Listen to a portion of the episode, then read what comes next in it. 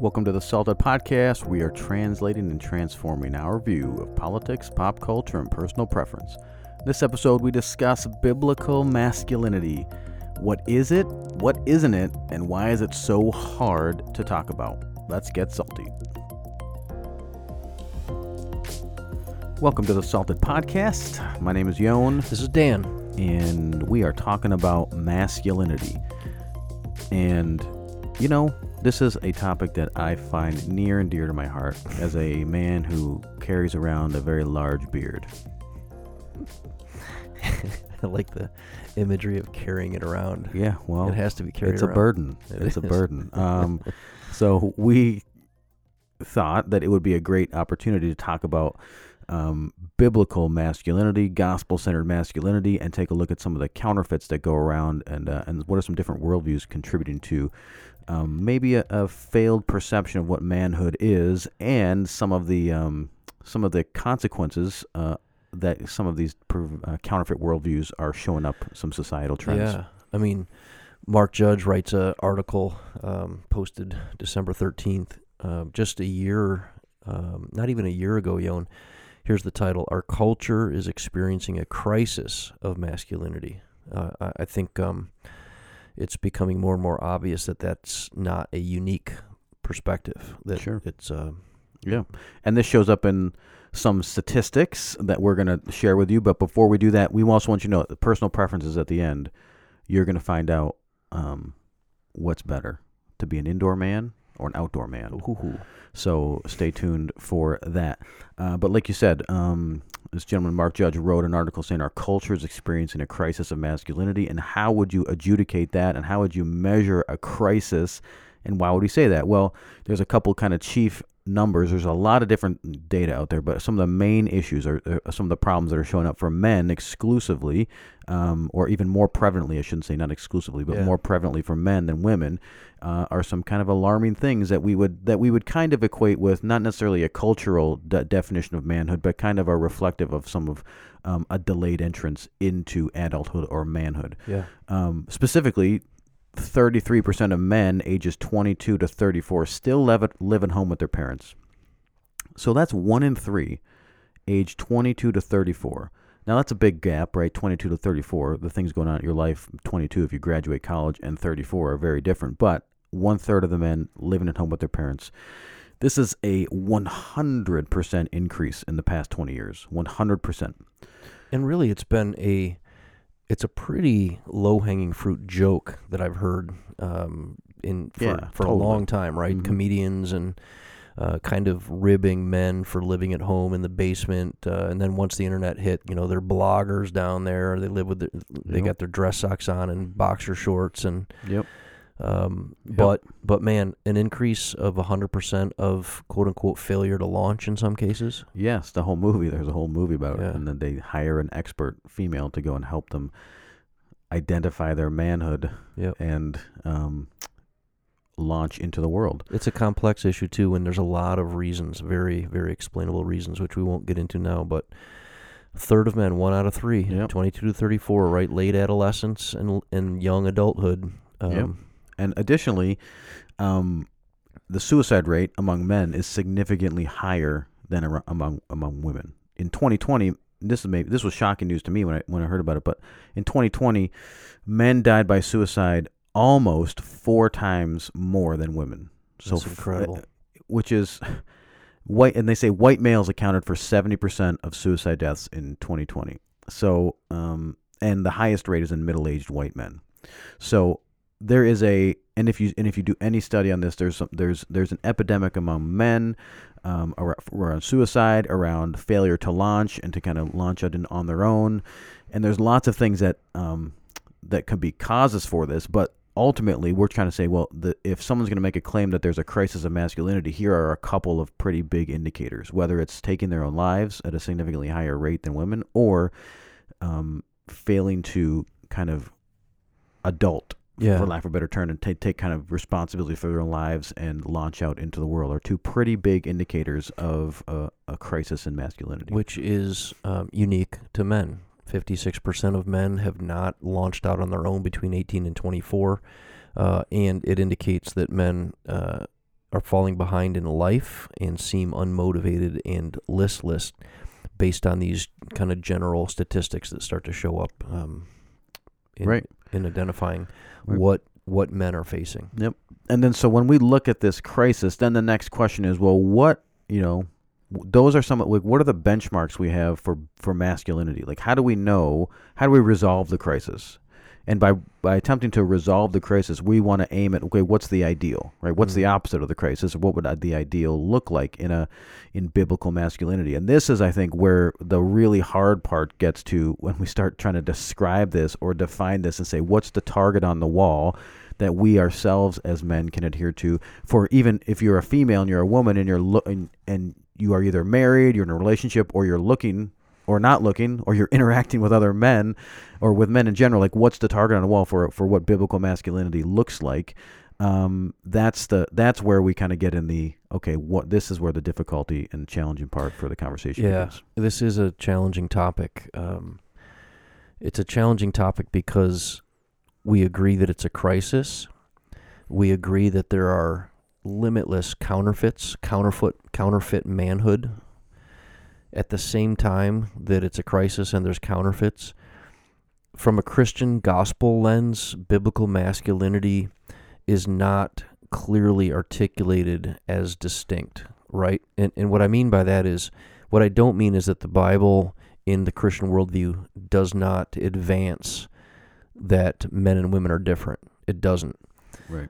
But in so many ways, what it describes is a distinction based on culture uh, or in the context of the culture that they're living in, right? I'll give you an example. Men should, um, men, this is just hypothetical, it's not in the Bible, but men should plow the ground for the harvest, you know, for the, for the um, planting and, and for the harvest.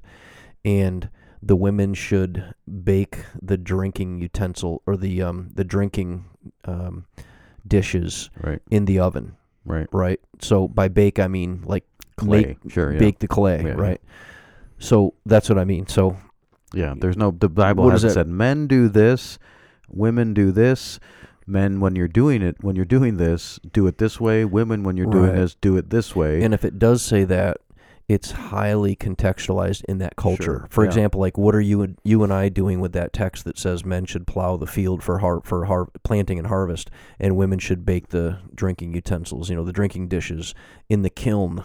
You know, I mean, so that's what I mean. So one of the challenges that it's not clearly articulated separate from is it the culture, um, and then when characteristics of masculinity are described. Uh, are those characteristics exclusively to men? Are those characteristics exclusively to women, or is it uh, do they apply to both? right. And what we do see in the scripture is some level of clarity that um, that men are distinct from women, and then the natural question is: um, Is it only the obvious distinctions? Yon is like the only obvious distinct distinctions of size and strength.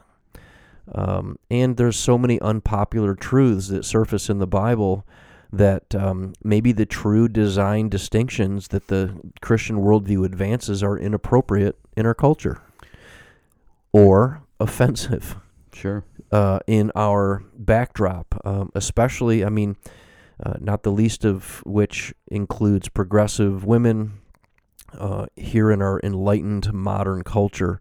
So that that makes it. It doesn't make it impossible, but it makes it extra challenging. Right. Yeah, and you know, and even even even having, I mean, this is a bit of a you know the the anomaly of having the conversation where you know what is a woman, what's a man, like that whole conversation is a is a very big cultural conversation right now, um, specific to like the trans movement and everything. But even uh, apart from that, the question of okay, well, what what what makes masculinity unique? Like you said, it's a it's a bit of an uncomfortable conversation to start talking about. Well, there are unique differences, and what are some of those baseline ones? Right. Well, there. Are, if you go on Wikipedia, there's actually a, it lays out a lot. It lays out a lot of physical physiological differences, which is obviously testosterone um, differences and size and muscle mass, and but there's also a lot of psychological differences in terms like the big five personality. Men are more assertive, all that stuff.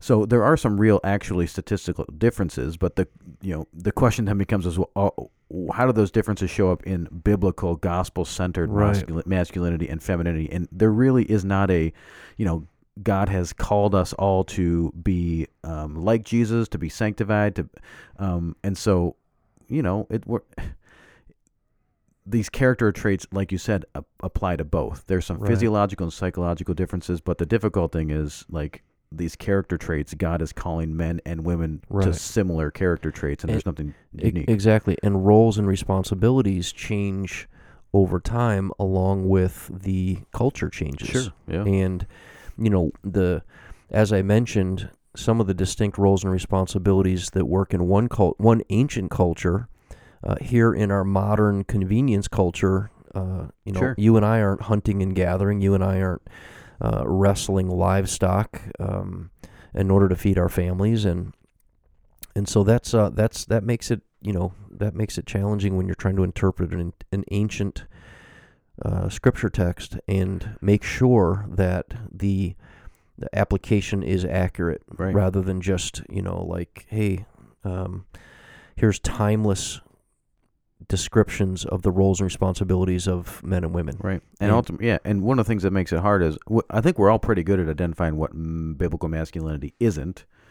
There's a lot of counterfeits out there. I mean, Andrew Tate's in the news for the last couple months. He's a guy who lots of he advocates a specific counterfeit brand of masculinity, which Mhm. kind of built on power and dominance and assertiveness, and um, you know, the, builds in the you know the difference, the, the the male's role as a protector, and a lot of people find that appealing. A lot of men find that appealing Mhm. because he's a he's validating masculinity and some of those those differences um, in a way that is not necessarily culturally like you said it's it's you know it's eggshelly type of conversations like Yeah. we talk about like we're talking about what in the in the realm of a conversation maybe around the patriarchy and how men dominate everything right to identify and and celebrate the fact that men are protectors or like that's a culturally not a that's been something that's kind of been tamped down and Yeah. so but so he talks about it and that that kind of speaks to young men's hearts but it's a counterfeit because it's very exploitive it's it's yeah. um, lording their power over people um I but mean, that's yeah completely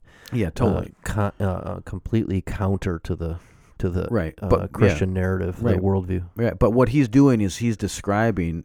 Um, we can see that and say that's not right, right? But he's describing some things that are that we would say, okay, those are some physiological differences, and and he's describing those kind of true biological things. Right. But the character traits and the way it shows up and the fruit of it are obviously things that we can say, no, that's not that's not yeah. right. Yeah. Um, toxic masculinity, um, we would all say whatever the definition of that is. A lot of times, you know, you know, exploiting people Yeah, and lording your power, abusive. abusive, so- like that's, you know, very aggressive, totally not in control of yourself. yeah. Like those demeaning, are, yeah, demeaning and belittling the personhood of the female. And, right. Yeah, we can see we would we would all look at those and say, yeah, those are not the definition of biblical manhood. But when again, when we go to the opposite side, we're like, well, what are the definitions of biblical manhood?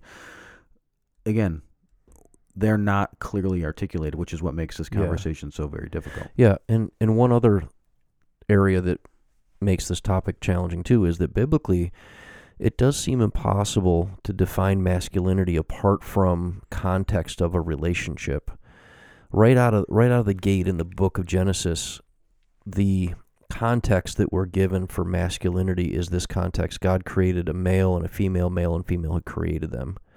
They are un- they are brought together in union and then they're given this mandate to subdue kind of Right. work the earth, right? Yep.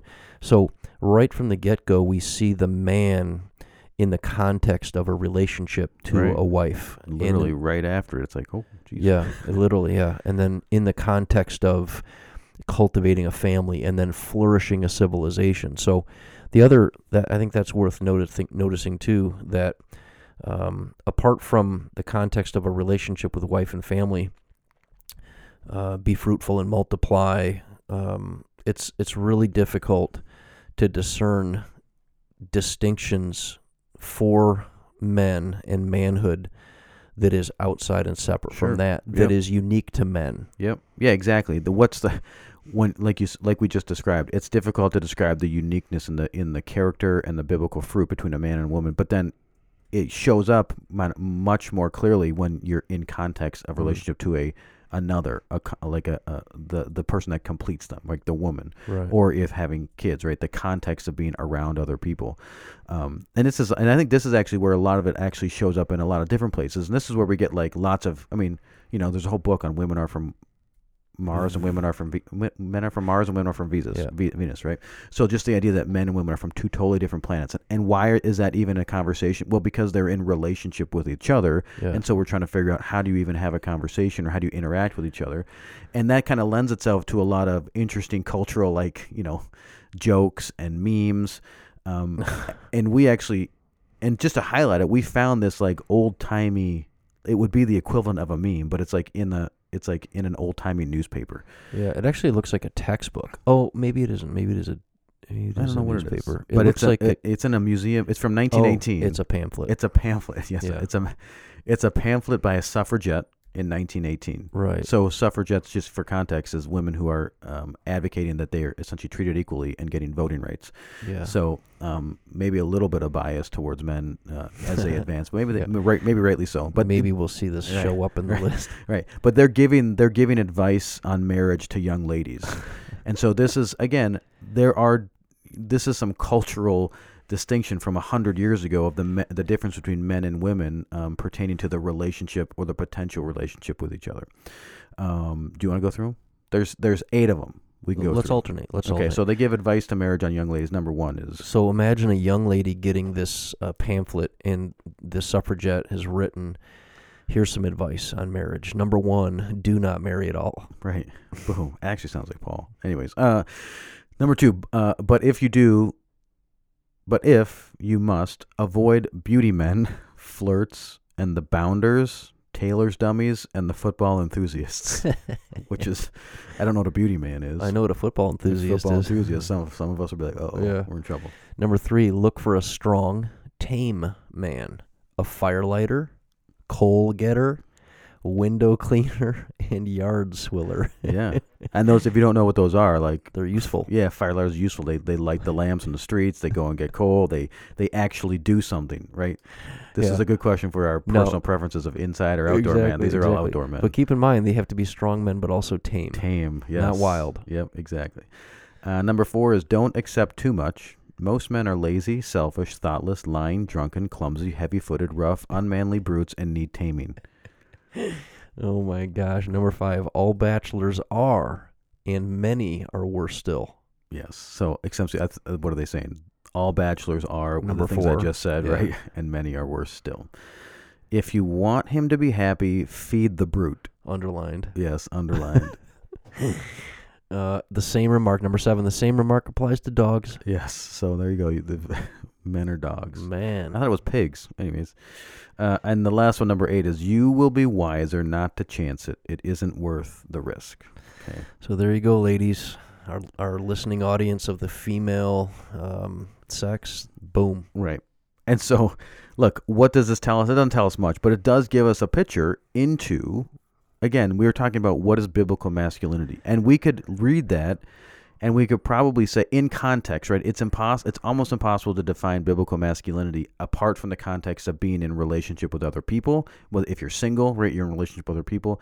Um, or if you're married, you're in a relationship with a spouse, um, specifically the person that God created that cr- like completes us in the way that God describes that in Genesis, like you said, or with our kids, the way that we are interacting Right. with our kids, and that's where the the kind of the uniqueness shows up in those in the way in which those character traits, which are kind of broadly applied to all Christians, men and women, kind of show up maybe uniquely for men in a, in a concept Yeah. of biblical masculinity. That's good. So um, here's what we've said. It's challenging because from a Christian gospel lens, biblical masculinity is not clearly articulated as distinct. Right? Is it cultural only? Is it character based? Um, is it physical traits only? Uh, we're not quite always sure. Um, secondly, biblically, it seems to impossible to define masculinity apart from the context of, um, as Yon described, uh, relationship with wife and family. Um, and then thirdly, it requires clarity on purpose of life, or answering the question and knowing, really knowing a clear answer to the question, why are we here? Yeah. So, um, yeah, and Yon, um, you know, there's a lot that could be said about this. Well, yeah. I mean, the question. I mean, I think um, someone someone wrote a book about this. There's a New York Times author wrote a whole book about how there's a, the plague of happiness, the ha- the happiness uh, epidemic in Western America, in the Mm. Western world. Now, everyone identifies the pursuit of happiness as the ultimate goal of life. Um, and when we look at how do we define biblical masculinity, if we are, if we answer the question of why we exist and why we're here, if the answer is happiness, that will shape our definition of what biblical masculinity looks like Yeah. um, and pertaining to even the last two things that we talked about in terms of the, the the interpersonal relational context in which I find myself, and also some of the you know the the differences in physiology physiology and psychology, right? So it's like the question is, well, well, it's difficult because the opposite of happiness, right, is maybe in God, in God's economy and when he, what he def, what he calls us to do is not pursue a life of happiness, um, or even hedonism, right, which is in, Mm. which is in the Andrew Tate category of things like, hey, Right. you like women exist for my pleasure, they Mhm. exist, you know, my life is both happiness, and which is um, exclusively in the idea of seeking pleasure, um, but the difference is, is there is there another um, real kind of um, genuine tract of bis- biblical masculinity, which is the the the pursuit of holiness. Yeah. And so God calls us into these in different environments in which all of these things of biblical the, the goal of life is to be sanctified and become holy like God is holy. like which Jesus. which what we're saying is that when you have clarity that your life is exists for the purpose of holiness then along with that comes some roles responsibilities and some distinctions Sure. for the man right. if your life exists on this earth this is why you're here as a man is to be happy that changes the the way in which you understand your identity and uh, the distinctions that the male has and and um, forces really um, I think all kinds of limitless permissions to exploit women and use and take advantage of Yep. and and and really what it says is if that's why I exist then I certainly can demand and dominate to make Sure. myself happy. Yeah, and if we go through the first two things we said, like the first one, like it would show up in, like you said, if I'm a, if my goal in life is to be happy, then I show up and I, I can physically assert myself and achieve what I want to achieve based on my my again I can dominate women, I can dominate other men, I can intimidate them, I can be a, utilize my toxic masculinity to get what I want to make me happy, and then also in the context of relationships, I Mm. can use those relationships exist for me, so I can then assert myself to so that my if I if I do get married, that woman exists for my happiness, right? If I have kids, they exist for my happiness, and you know, the traits and the way our character shows up in the context of not only the the goal of being happy, but also in the context of being married or having kids or being in a relationship, it shows up very differently, and it shows up in some ways that we would all probably say, no, that's not, you know, that's a that's not the definition of biblical masculinity. But sometimes it shows up because our goal is happiness. Yeah, one of my favorite books to read about this topic actually is in a marriage book by Timothy Keller. He writes uh, a book called The Meaning of Marriage, and he actually says, in marriage, there is a poisonous cancer, and that poisonous cancer that slowly kills marriages is selfishness around pursuing my own happiness. Mm, yeah, And that to the degree in which you selfishly pursue your own happiness, you're undermining your own marriage yeah, because in his estimation, he says that eh, the biblical worldview, the purpose of marriage is holiness. It creates and causes you to do things that change you and mature you and grow you up and grow you together in union in marriage. And those things are selfless sacrifice. right, yeah, And if my goal is happiness, I don't need to. I, I- don't, there's no room for selfless Right. sacrifice, Yep. right? It's it's the opposite of the um, my perception that I exist for happiness, or my marriage perce- exists for my happiness, right? Yep. Or or if you have a holiness view of why you're married, then you make all kinds of room for self-emptying love. Yep. Um, he would call suffer love the highest form of love. My Mhm. willingness, my love expressed in my suffering Right, for you, uh, and then love in action, not in feeling. That that would be a holiness. Uh, that if you if you have a happiness view of your marriage or your worldview, then you want to feel the feels. Right. Yeah. And if you don't, if you have a holiness, you're willing to put your love in action whether it feels good or it doesn't. So again, um, we really do need clarity on our purpose of life and why we're here, so that we could better understand what our role is and what our responsibilities are, but separately, what are our distinct traits. Right. Yeah. And I think this is, I mean, again, all of the things you just described, you can e- extrapolate outside of marriage into other relationships as well. It's obviously Yeah. unique in a marriage relationship, but if you've worked with anybody, you know, if you, if, if everyone exists for my happiness, I'm not going to have a very productive work environment with my team and with my peers, or even have friends. If my Yeah. friends exist only for my happiness, Right. right it poisons all of that and so and and so as we think of the idea of biblical masculinity we look at well who was the perfect man right and i think some people be like oh yeah well well adam was before yeah but jesus showed up as as literally the perfect man and Yeah. what is jesus life marked by it's marked by everything you just described Right. it, it's marked by uh, that selfishness selflessness that sacrifice that self-emptying love Yeah. and the irony is that I mean that's what Jesus calls both men and women to do who are Christ followers. But Right. then the question, as we said, is based on the unique physical, physiological, and psychological uniqueness of men, based on the context in which men find themselves in relationship with other people, and on the purposes of our life.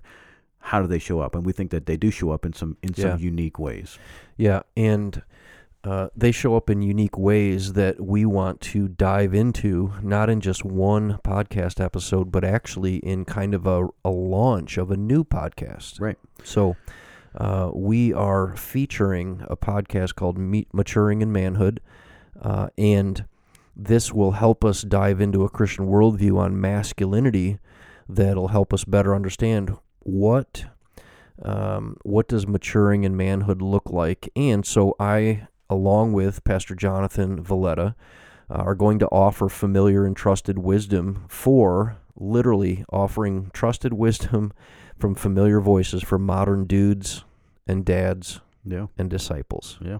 on purpose with the three Ds. You know? Yeah, exactly. And I, I mean, I, I, as a person who's not participating in the podcast, I am excited for people who listen to it because I've had access to you guys, both of you guys, as friends.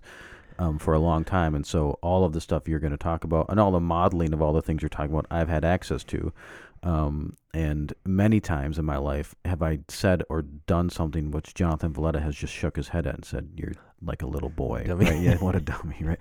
um, and so uh, you're you don't yeah, you don't do that. You're No. like, oh, okay. Um, uh, so I'm just glad that everybody gets to kind of um, get access to you guys and to your thoughts and, and what's because, like we said, there is a crisis. And whether you're a man or a woman, look, you're if you're a single woman, um, we would say like listen to this and you're going to hear why what what are some traits of some Yeah. some men that even if you're friends with you want to be friends with and you want to look for a, a spouse boom if you're if you're married here's some things that what biblical manhood could look like Yeah. if you're if you're raising boys and you're trying to think what do i do with these with these Yeah. little little psychos who are just Yeah. running around like raging out and all this stuff Sure. um listen to it because um like it and subscribe to it I mean, So- this is for this is for really um, to have a good mental health and a flourishing life.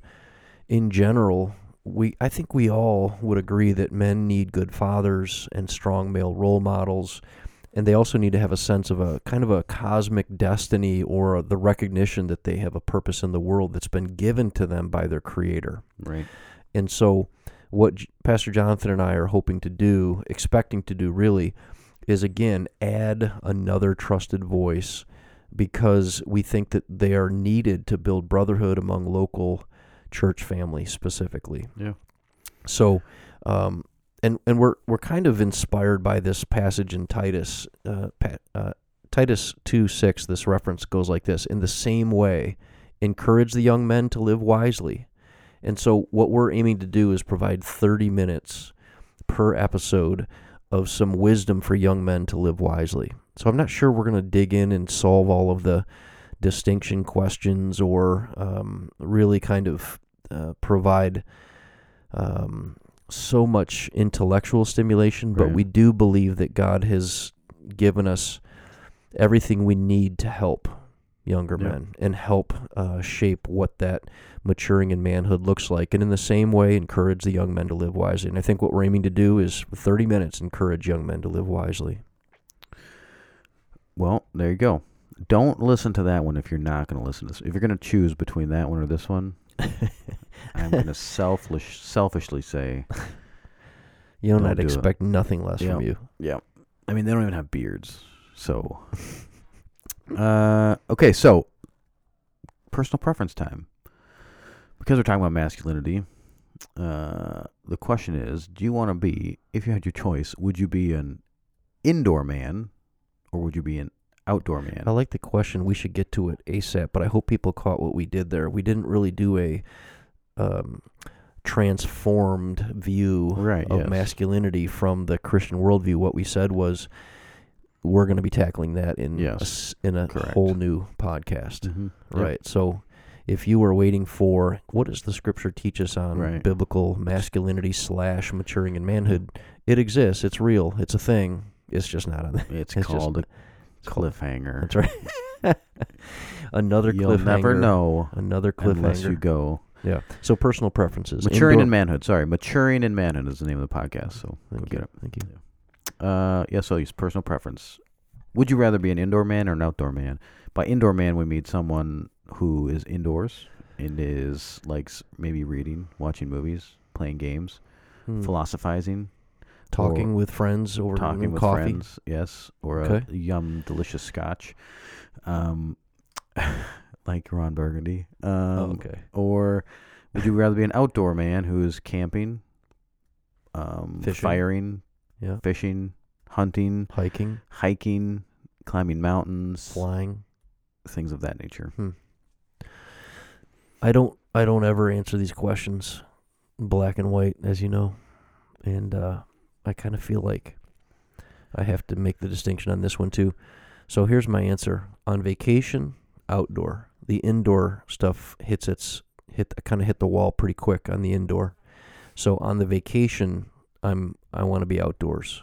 I want to be walking, hiking, fishing, um, sailboarding, swimming, um, even outdoors on the beach. I could tolerate in low doses, uh, but I like to be kind of active outside. However, as an everyday life kind of a thing, being outdoors demands so much extra equipment, layers, all that stuff. I like the simplicity of I can be inside sipping a coffee, having a good conversation. So you've picked Indoors. neither. Oh, you picked indoors. Indoors, so that yeah. was your that was your final answer. Yeah, that's my final answer. Because you're not on vacation all the time. That's right. Okay.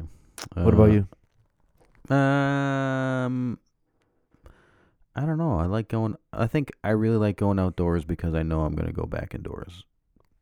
I don't know if that's. What in the world? I spent a lot of the yeah, like you know, like 13 years in the Marine Corps, right? So I mean, Right. like I really like the idea that we could just go into the woods and Yeah, camp and survive, and um, but also but you like being outdoors because you know you're going to be indoors. because I know it's going to kind of come to an end, and we're going to go take a shower and go Oh. relax a little bit, right? But I really so, so if you're what- outdoors, you like being indoors. Yeah, if I'm in, I'm a just maybe I'm a chronic malcontent. If I'm indoors, like I'm like, why am I wasting my time watching TV? I should be outdoors walking with the Right, kids. and- right. or then I'm on uh, outdoors. I'm like, I could stay out here for a while, but then it's like, I'll go walk out in the snow because I know I can come it's not back. permanent. Yeah. Yeah, as opposed to like I was doing like cold weather training with the Marines. I'm like, there's literally no, there's no escape the cold. You go No. in a tent and it's still freezing. But So- yeah. So I think that you just gave a more nuanced, gray, muddy answer than I've ever given. well, That's what that's what I'm saying. That's and I'm that I'm gonna. I think that's a black and white look, for sure. I'm a man. I'm asserting myself. I don't follow the rules. Type. yes. I love it. You're the archetype, as far as I'm concerned. Yep. If you want to be a man, just follow me on Instagram and you'll see what it is. I don't have Instagram, Yeah. but you know, uh, like us, subscribe to us, share uh, Salted Podcast with your friends and family, and um, Only if you love them. Only if you love them. if you love them. If you hate them, don't you dare do That's it. right. So, uh, thanks. We'll catch you next time. Thanks so much for checking out the Salted Podcast. You can find other episodes and topics on SoundCloud, Spotify, and Apple Podcast. Make sure you click follow so you'll get notifications whenever new episodes come out. Thanks for listening.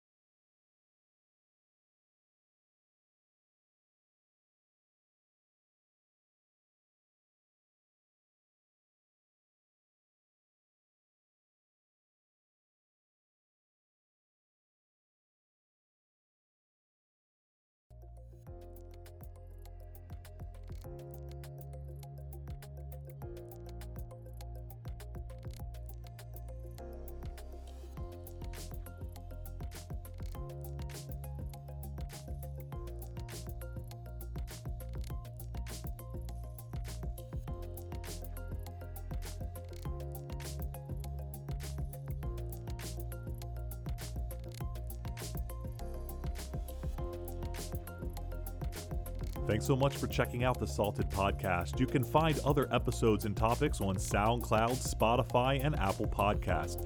Make sure you click follow so you'll get notifications whenever new episodes come out. Thanks for listening.